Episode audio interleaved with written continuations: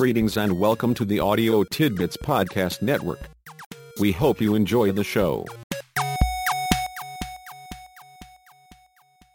Thank you for joining me for the Ecological Human Services Management Podcast. I will be sharing an excerpt from Ecological Human Services Management, an organic model for practice in each episode of the podcast. The podcast is a companion to the book which is available as a Kindle ebook and as a Kindle paperback book. Both are available on Amazon. If you click on the book's cover in the sidebar of drgarycrow.com, you will go directly to the books page on amazon.com. To be sure you do not miss any of the future episodes of the Ecological Human Services podcast, consider subscribing to the podcast by using one of the subscribe buttons on drgarycrow.com or by clicking one of the subscribe buttons on your podcast player. You can receive the links to each podcast by email by clicking on the subscribe by email button on the episode on drgarycrow.com. I hope you enjoy the podcast and find ecological human services management helpful as you work with people who need the human services you and others provide. If you have questions, comments, or suggestions, you can contact me by email at gac at drgarycrow.com. I always appreciate hearing from listeners. Please enjoy. What are human services? It would be helpful to provide an official or generally accepted definition, but there is no such thing. Burger Youkeles, 2008, page 8. Defining human services is not simple. The term has evolved over many years and has no specific meaning on which everyone would agree. In general, though, services are things some people do to help other people.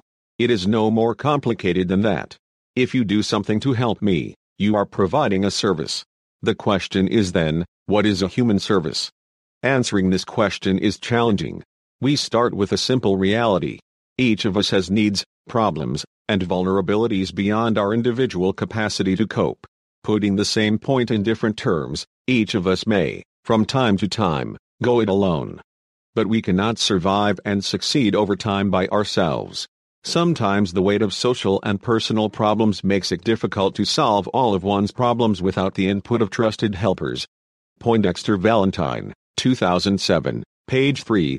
We have to have the support and assistance of other people.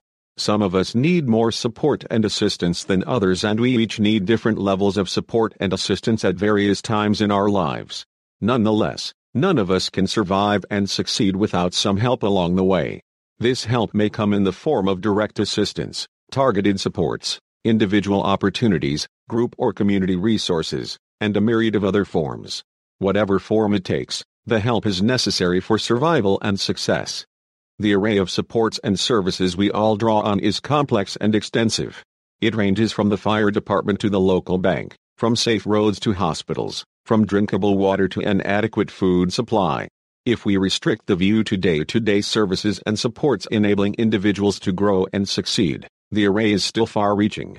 It includes supports for physical health and well being, for emotional support and nurturing, for social experience and opportunity, for moral guidance and enrichment, for educational growth and intellectual development.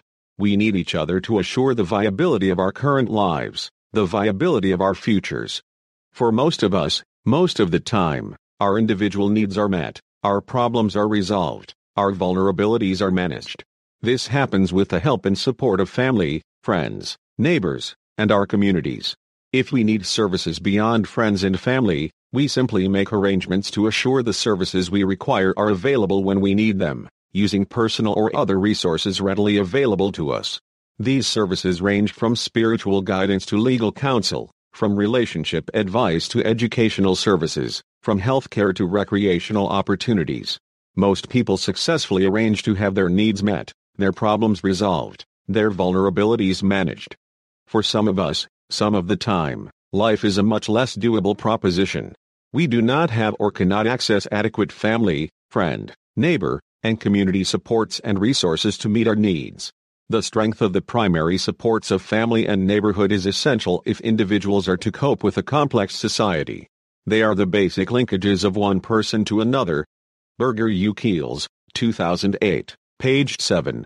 We cannot tap into these special opportunities others use to help resolve their individual problems.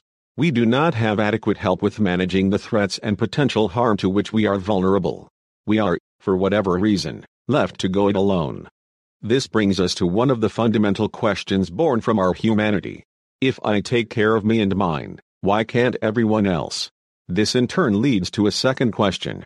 Even if there are valid reasons why they can't take care of themselves and their families, why should I use any of my time, energy, and personal resources to do it for them?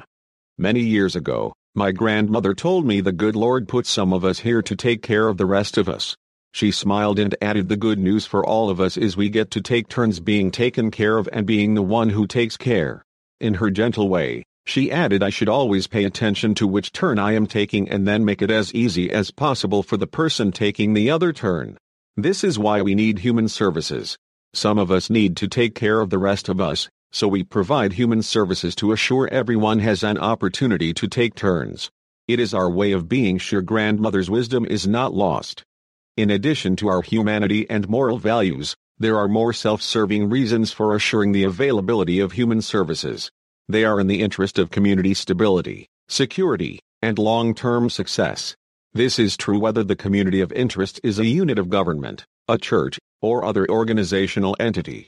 To the extent any member of the community is struggling to meet his or her needs, to resolve his problems, to avoid the jeopardy of unmanaged vulnerabilities, the community itself is struggling, is less than it has the potential to be.